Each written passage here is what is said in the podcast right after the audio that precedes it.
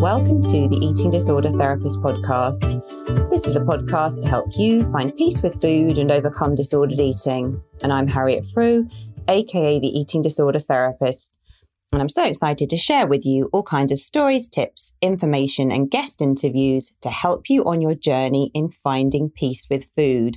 So thank you so much for listening today. Now, this episode is brought to you by the Eating Disorder Therapist Book Club. Now, if you'd like to join the book club, you get extra podcast episodes every month. You get a supportive Facebook group, which you can join with others. And we have been reading Amy Harmon's Perfectly Imperfect Compassionate Strategies to Cultivate a Positive Body Image. And we are moving on in the next week or so to I Can't Stop Eating by Sarah Dosanjh. So I hope that you will join us. And it is only £5 a month. That's the equivalent of seven USA dollars. More info in the show notes. Click on the link there and it will take you through. So today I'm thrilled to have Emmy Brunner on the podcast. Now, I've known Emmy in the eating disorder space, but I haven't actually ever spoken to her properly until today. Emmy is a psychotherapist, hypnotherapist, personal empowerment and transformation coach, author, and speaker with over 20 years of experience.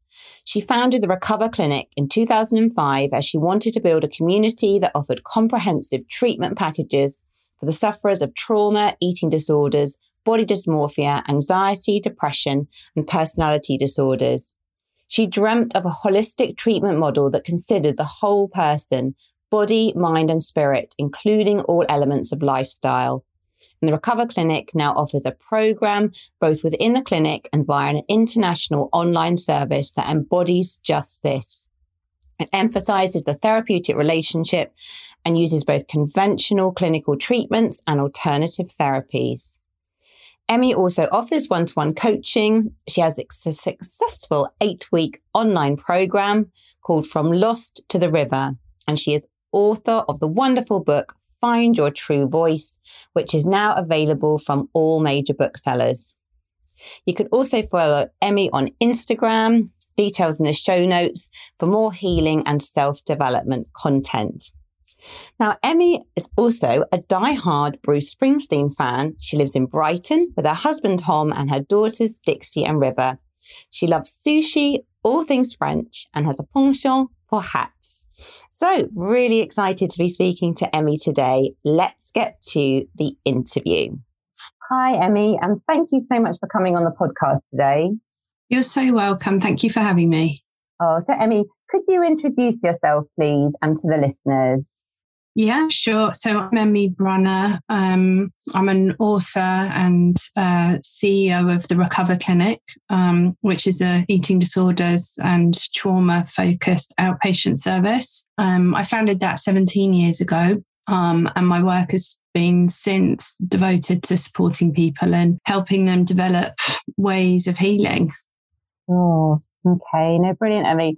So it, it's lovely to have you on actually, because I feel as though um, although this is the first time I've ever properly spoken to you, um, I feel like I've kind of known of you for a long time and, you know, just been aware that I think, you know, we both sort of went into this kind of work sort of perhaps in our 20s and have been um, on similar paths, although we've never met. Mm-hmm. Yeah. Sure. So, Emmy, um, could you just share a little bit about um, your own story and how you came to sort of do this work?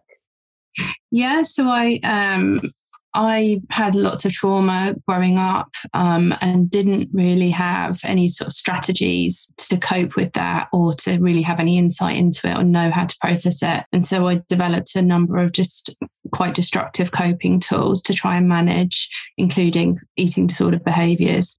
And what I came to learn through my own healing journey was that actually, in order to be able to fully recover, which is completely possible, you need to develop new tools. And that actually, an eating disorder or self harm behaviors or anxiety or responses to trauma, and that actually that needs to be the focus of treatment rather than trying to wrestle and manage the symptoms. It needs to be focused much more on kind of a core healing Um, and that became the focus of my work and motivated me then to go on and become a clinician and to train. And I think initially I was also still very codependent and quite entrenched in some rescuer behaviors. Um, and so that framed some of my choices early on as well. But as you know, uh, since have done a lot of work on healing those different behaviors as well and relationship dynamics, which were challenging for me. And yeah, and here I am.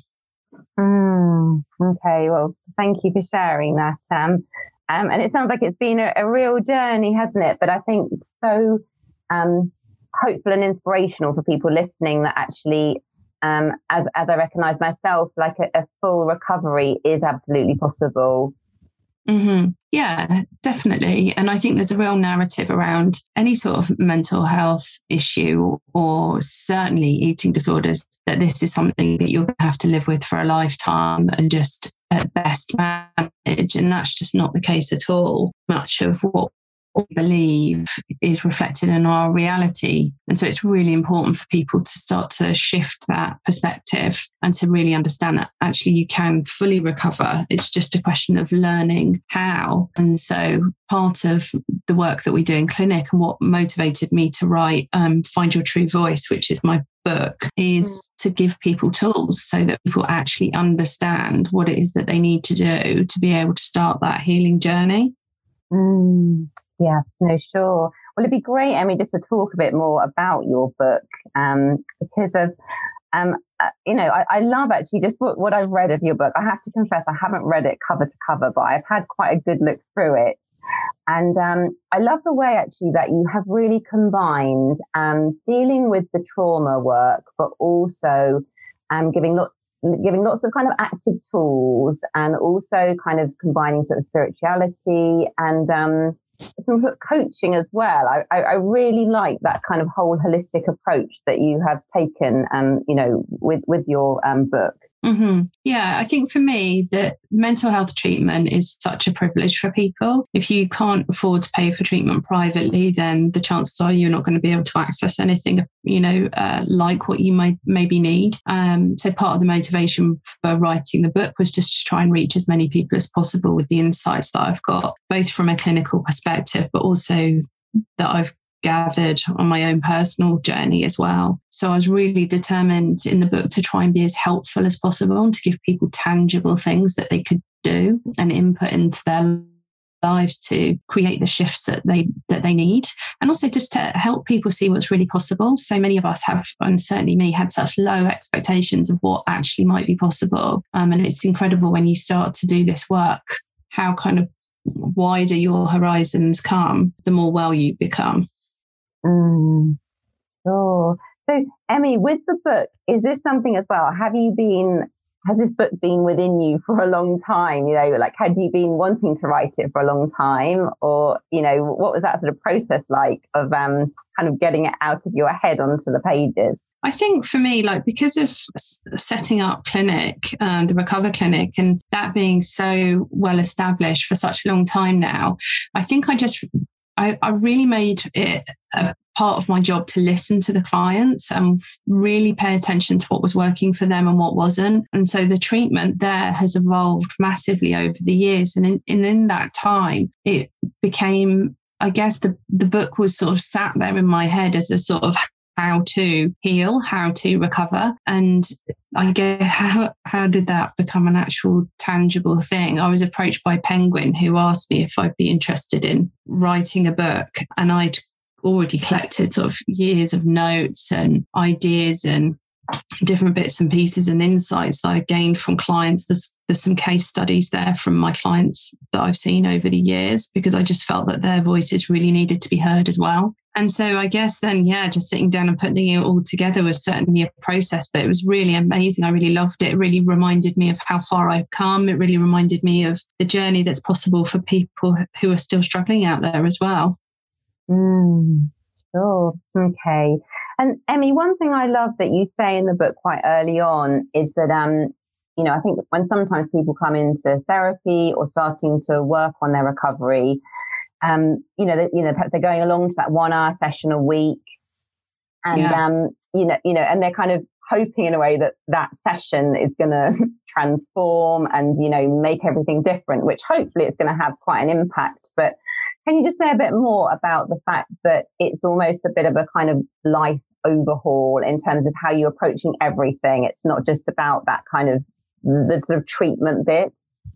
Yeah, I think for a lot of people, what takes us into the therapy room is the, the area of our life that's making the most noise. So, eating disorders get a lot of attention because they are persistently in our heads, criticizing everything that we do, how we look. Um, and obviously, food is such a big part of our lives. So, they, it, it really does eclipse everything else. But when we take a step back, we can see that this unwell voice is showing up in lots of areas of our lives. So it can be not just criticizing our relationship with food and causing us to develop some very destructive behaviors, but it can be really undermining how we show up at work or academically, or it could be really making it difficult for us to function in relationships, to be intimate with people, to be vulnerable with people. And so sometimes when we focus in on the food, it's almost like the eating disorder gets all the attention and, and who we are gets missed. And that's, I think, part of the problem with treatment around eating disorders is, is it does just become all about the food. And that's already part of the problem. So it kind of perpetuates it.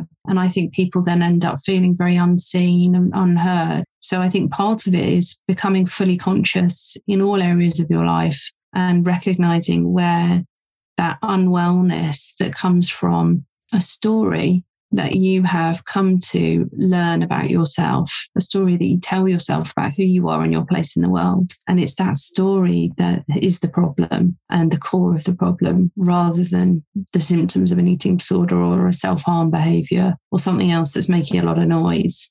It's that, that internal sense of bound shame that people are living with that needs to be challenged and healed. Mm, yeah, and I'm so with you there because I think the symptoms are often like the tip of the iceberg, aren't they? Of often a very deep iceberg, which is kind of complex and encompasses so many different life areas. Yeah, um, exactly, exactly. And but I think for for so many of us, I certainly felt that that just was the problem. Mm, yeah, definitely. And I think, like you're saying as well, I think um, you know, I think it's tricky, isn't it? Because I think you know, I work part time in an NHS service, and you know, under resourced, limited um, you know, always we're always kind of like um, struggling with our resources and what we can offer people. And you know, more, more of the research is often kind of um, that's available, kind of supports um, more symptom-based approaches like cognitive behavior therapy or something, which you know, obviously it has a place, but um, it's yeah, it doesn't often get to the kind of root of the problem. And, um, you know, yeah. it, it, that kind of deeper work is, is essential, isn't it? And I think, you know, I definitely speak for myself. Um, but I think as well, just what you said about people not even being aware of what's, you know, I guess using my words here, but under the under that tip of the iceberg. Um, because I think it when you're sort of starving or binging or you're in disordered eating behaviors, the symptoms are so kind of loud and preoccupying, aren't they? It's hard to see the kind of the wood for the trees, really. And yeah, and, yeah, even kind of get beneath those layers. Um, it's and, really hard. Um, yeah, yeah. and I guess it needs. I'm just thinking from my very much my own journey as well. You, you kind of just need some time as well for that, don't you? It's not something that can be rushed. Really, it's um, chipping away bit by bit.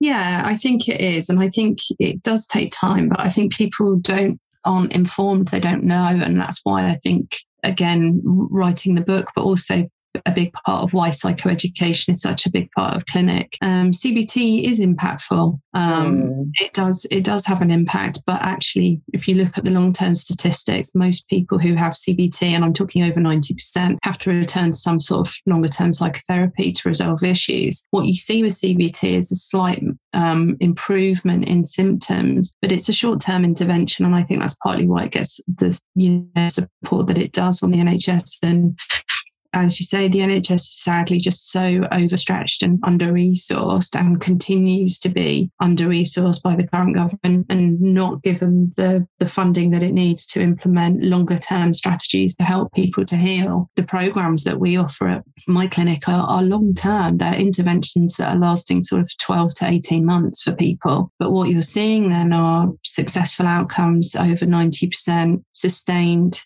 recovery from all symptoms, not just eating disorder symptoms, depression, anxiety, self harm. So it's not a transference of trading one set of symptoms for another. And if you're somebody who's wrestled with an eating disorder, you'll probably be very familiar with when the eating disorder's a bit better. There'll be other symptoms that are a lot worse. And it's because we still haven't developed those tools for coping. And that needs to be the focus of treatment. Mm-hmm. Yeah, no, I, am absolutely with you there. And can you just say a little bit more about your programs um, that you offer at the Recover Clinic, um, Emmy? Yeah, they're, so they're completely um, personalized. They're based on a much more holistic view of a person and, and and of a person. So, who is this person? What's their name? Where did they grow up? Who, you know, what do they like? What do they not like? Like really getting to know a person um, and helping them to begin to identify and strengthen an identity that is separate from their eating disorder behaviors. You know, I've people describing somebody with an eating disorder as ana, anorexic or um, abulimic is is so strange to me that you would refer to somebody in that way to make them the illness letting somebody know that actually they're suffering with eating disorder symptoms that can be diminished over time with strategies and tools and insight is a far more empowering place to start. And that's really what the focus of the, the program is. It's about empowerment. We're teaching people how to reconnect to themselves. We're teaching people how to connect with maybe their sexual self for the first time mm. or in a way that's non destructive. We're helping people to connect with their creative self so, really thinking about your creative voice, how is that being expressed? Basically, just giving you more joy in your life. It's so joyless living with an eating disorder and it, and it is depressing. And I know that sounds mm-hmm. silly, but it is just miserable. So, helping people to connect through relationship and being in relationship and celebrating who you are as a person and the gifts that you have is all part of that that journey. So that's really the, the focus of the treatment. Mm, yeah, sure. No, it's wonderful to hear, and that just that sort of holistic approach, and and I think just very powerful as well. This whole thing about identity, because I think that's where people get very stuck sometimes, isn't it? As well, perhaps being labelled as you know, like you're saying, the an anorexic or an bulimic, and it becomes very limiting, and you can feel so hopeless, can't you, and helpless. Yeah, in terms of finding a way out. They do. I think so many of the sufferers that I've worked with just feel so hopeless or as if things can't change. So it really is important to inspire hope in people when they're, they're in that place. One of the things that I found as well over the years, and particularly with women, is when you put us in a room together, we talk. And mm. through talking and communication, we begin to heal and we are unearth that shame and recognize connection between us all. Mm. I have an amazing Facebook community called Rise Up, um, Reframe and Rise Up. And the connections that those women make and the support that they offer to one another is so profoundly healing. I can't tell you. They're, they're really amazing. And they're sharing stories, they're cheerleading each other, they're just supporting each other in the most beautiful ways. And all of that contributes to their healing. And it's a big part of what we do in clinic as well. Mm. Oh, it's wonderful to hear. So, Emmy, could you say a little bit more about um, trauma? And I'm thinking, you know, obviously, you know, if we've experienced trauma in whatever form that is, and then and then we kind of develop this sort of unwell voice, this way that we look at the world, the way we talk to ourselves, the way we kind of believe, you know, the, the way we in, interact with our relationships. And I'm just thinking, um, it's quite a common thing as well that people might come into clinic and say, um, you know, I, I, didn't have any trauma. My my childhood was was fine. Um, you know, and and I guess you know, you know, for some people, um, obviously they have been through something that's really intense or horrible, or you know, there's been ongoing abuse, or you know, things have happened to them. Mm-hmm. But, but other people I guess can you just talk a bit about more the kind of perhaps the drip drip more form of trauma that is sometimes overlooked, I think, in our culture. Um, I think, where, yeah, sorry. That's all right. So basically, people, everybody has trauma because we all experience trauma as the nature of being human beings. Trauma is any event or experience that you've been through that has been distressing to you in some way. And we've all had those. So, the examples you gave, sometimes we can easily identify traumas when there seems to be a clear boundary that's been crossed in an abuse situation or a violence uh, situation. And it's easier for us to be able to identify those traumas. Some traumas, though, are more covert and harder for us to be able to easily identify. That could be the withdrawal of affection from a parent or a caretaker. That could be being bullied at school. That could be moving. Moving as a child can be quite traumatic for young people mm. from one area to another. So the starting point isn't, you know, do I or do I not have trauma? The starting point is I have trauma. What are my tools that I have in place to cope with that? So, what do I do to nurture myself and take care of myself when challenging things happen to me? Because they do, they happen to all of us. And so, it's reframing and redefining what trauma means for people so that they have a better understanding, really, of their experiences. The other thing is, a lot of the people that I work with will minimize traumas that they've experienced so they, they can identify things that are difficult, but they minimize them and they deny the kind of uh, their experience of them. And that can either be because their experience was denied by a caregiver or parent growing up, or it could be that that unwell voice has become so entrenched that it just really doesn't allow for you to offer any kind of compassion toward yourself. And so difficult experiences are minimized. And part of treatment is about validating you and your experiences. So, for somebody like myself or yourself to um, sit in a space with you, hold that space for you, and to validate your experiences, and that in itself can be profoundly healing for people. Okay, thank you for explaining that. Um, I, I really love the way actually that you talk about that. Um, I think it's just really, really helpful. Mm-hmm. One thing else um, also that I love in your book, Emmy, is um, that you really hold a sense of hope for people that recovery is possible. Um, and also, you know, offering tools, looking forward to the future. Um, can you say just a little bit more about, about some of those tools and kind of holding that hope for people? Yeah, I mean, I think that's really important. I think one of the, the biggest barriers we have with people who, particularly if they've been well, unwell for a long time, is that they really don't have any hope and they feel as though things are um, pointless and that actually things will never change for them. So it's really, really important to challenge that narrative and just remembering that that is just a story that we're telling ourselves. And part of focusing on the future, focusing on what you really want in your life rather than what you don't want in your life is really key in being able to shift that perspective and begin to install some hope within your life. Because when we're focused entirely on what we don't want, that's what we're attracting more of into our lives. That's what's getting all of our focus, all of our attention. When we can shift our focus onto what we want, what we need more, of in our lives, then that's what we begin to attract in. So it's a really, it's very sort of basic, but it takes a bit of mind training to just remind yourself to shift your focus and your gaze away from what you don't want and onto what you do. Mm. And what would you say for anyone listening who just feels like in a really dark place and, and would find that really challenging? Where do you think, what's the first baby step to sort of walking that road? Accept that it's possible mm-hmm. even if you can't imagine it right now, even if mm. um, it seems so far out of reach from where you are right now, what if it's possible? What mm-hmm. if there is a chance that I'm right and that voice in your head's wrong? What if that's possible? And most people can get to that point of going, okay, it's possible. And then they'll normally say, but it's not possible for me.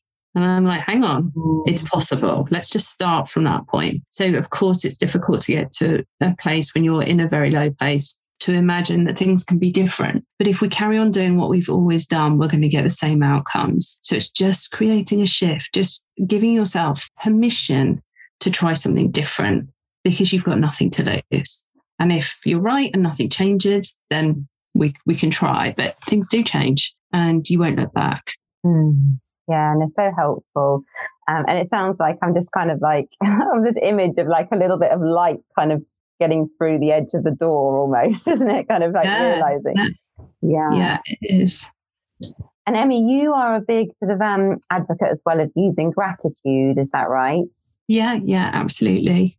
Mm. I think again, it focusing on what we want rather than what we don't want. You know, when we're in a dark place, we're so often focused on um, what we're resisting and what what the lack in our lives. And obviously, when we do that, when we spend our time thinking about those things, it makes us feel rubbish and perpetuates a kind of really negative sense of ourselves and the world around us. So, when we can start to focus on the things that we feel grateful for, and there will be things that we can all find to feel grateful for, it starts to shift that energy flow a bit and we can start to feel a little bit better. And ultimately, that's what we're trying to do. We're trying to feel better. So, if we've got some free and accessible tools to begin to facilitate take that shift, we want to use them. And gratitude is a very easy one to pick to be able to shift that energy straight away and our focus straight away, beginning to focus on what we want, what we're grateful for, um, and welcome more of that into our lives. Yeah, and they're so valuable. Because I think as well, when we're expressing gratitude, in a way, we can't be simultaneously being grateful and having some of those and the unwell voice being as loud. You know, the gratitude's going yeah. to isn't it? Really helps yeah. us help us shift. Yeah, and if you think about that unwell voice, it really does have to be um, so heavily repetitive and um, focused on the same things in order for it to remain established and strong. As soon as you start to, rather than battling with that unwell voice or reasoning with it or negotiating with it or trying to placate it, if you can just identify as the unwell voice and focus all of your attention on nurturing a more compassionate internal narrative, then that's when you'll find that energy again starts to shift. Mm. So, what are some ways as well that people can really just start to kind of nurture themselves more and to begin to be um, kinder to themselves and more self caring? You can put in some little like um, behaviors that you want to see. Quite often, we try and climb mountains with this stuff and find it very difficult. So, just putting in small goals each week to increase your self care. And that could be something just little that you focus on, whether it's going to bed slightly earlier or getting in a five minute meditation, whatever you feel is reasonable but set yourself things that mm. you think are going to be achievable. Don't set yourself targets that already feel out of reach. And then writing something like a gratitude list can be a really nice way of shifting that energy, focusing on what you want what, rather than what you don't want. I love vision boards. They're quite difficult to do in the early days of recovery because we find it difficult to and visualize things that we want and give ourselves permission to entertain a different life. But it's still worth doing, beginning the process of just creating images and collecting scenes of things that you would like to see uh, manifested in your life. It can be really helpful. Mm. And do you have any advice for people in terms of doing their vision boards? Like, do you like, because I guess you can do it online, can't you? Or you can do one like literally cutting out um, pictures and things. Like, do you have any sort of like and it's, golden. Yeah. If you, yeah, try and do it online if you can, because when you're looking through magazines or things, A, it's expensive way of doing it, but also you're limited by what's being presented to you. But the glory of the internet is that you can seek out just about anything that you want. So getting on the internet and dragging images from the internet into a Word document and then printing that off is the best place to start and the easiest way of doing it. Um, and just give yourself permission. I think it's nice to carve up your vision board into different sections. So maybe one for personal development, one for travel, one for maybe material things that you want to manifest. Just give yourself permission though to dream big, as big as you can, um, and always write the date on the back of your vision boards because they'll change as you begin to heal. The vision board will change and shift, and what was possible in your imagination day one two three is going to be wildly different you know a year down the line so i keep all my vision boards and i put the dates on the back of them because i love looking back and seeing how i've achieved things that i've wanted for myself mm. it's just quite a mm. satisfying process yeah, and it really satisfying. So, would you say as well, like you know, just on a personal level, would you sort of recreate a vision board maybe once a year or something? Or yeah, so I've got one that I'm working on at the moment. Um, that's it's quite massive now. So my vision board started off quite small and they're quite big. So I've got one that I'm working on at the moment and I'll just keep developing it and then I'll have that probably, yeah, that will probably be in my office for maybe a year and then I'll re take it down and redo it. It needs to stay fresh and you need to feel continually inspired by it. And when anything's in our sort of line of sight for too long, we can become it can become a bit invisible to us. So it's really important to keep on keeping it fresh. Mm, sure. And it sounds like as well, like although you produced it online, you've then printed it out and then it's sort of in your space so you can regularly yeah. see it and connect with it. Yeah. Yeah. It's really important to have it as a physical object. Mm, Sure. I think it's such a great tool, actually. I find even just talking about vision boards, I can just feel my energy lifting with like, yeah, it's really exciting. Yeah, yeah, it is, isn't it? Yeah. yeah That's anyone it. listening, such a great tool. and yeah. Um, yeah, absolutely. Um, okay, Emmy. So do you have anything as well that's coming up that you want to sort of like mention to anyone, or would you like to sort of just say anything more about your? Uh, you've got a, an online course as well, an online group as well. Is it that you run? Yeah, I have. Um, I run um, a, a, course called From Lost to the River, which is a, uh, an eight week program um, that's running again in October. So if you want to join the Facebook group, the Reframe and Rise Up group, you'll be kept up to date with all the information about that. And that's an amazing course. That's really transformative for people. Uh, obviously, if you want advice about an eating disorder, you're considering treatment, then of course you can get advice from the Recover Clinic. Um, our phone lines are manned by qualified clinicians who will give you free advice should you need it. And um, and then you can also I, I do a lot of free advice and guidance on Instagram as well. So if you want to put questions in or you're curious about something, then you can always submit a question there and it will get answered. We answer everything. Just sometimes can take us a little bit of time. And that's Emmy Brunner official. And of course, you can buy the book, which is Find Your True Voice. And that's available at Waterstones, Hive. Um, I don't know if you've got any international listeners, but it's available in Blackwell's in the US and Canada as well. Mm-hmm, sure. Well, I think I know that um, definitely many of my followers on Instagram have mentioned your book and have found it really, really helpful. Um, so yeah, and, and we do have a lot of international listeners. So um, yeah, spread the word. I think you know more and more people that can get your book in their hands, the better.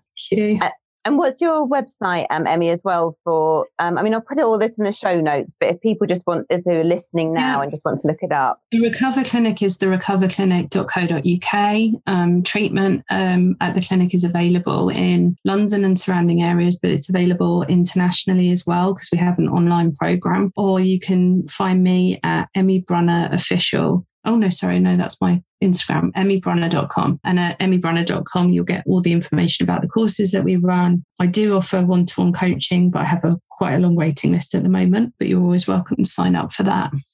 Mm-hmm. Okay, wonderful. Thank you for sharing that, Emmy. You're so welcome.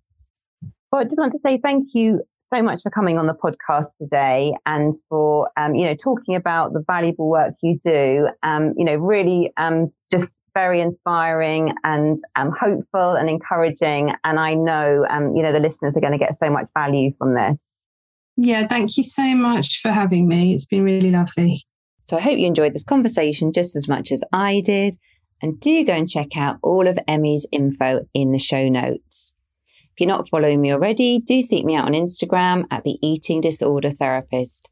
And for further support with your relationship with food, do go to the eatingdisordertherapist.co.uk. If you're interested in joining the book club, do check out the details in the show notes.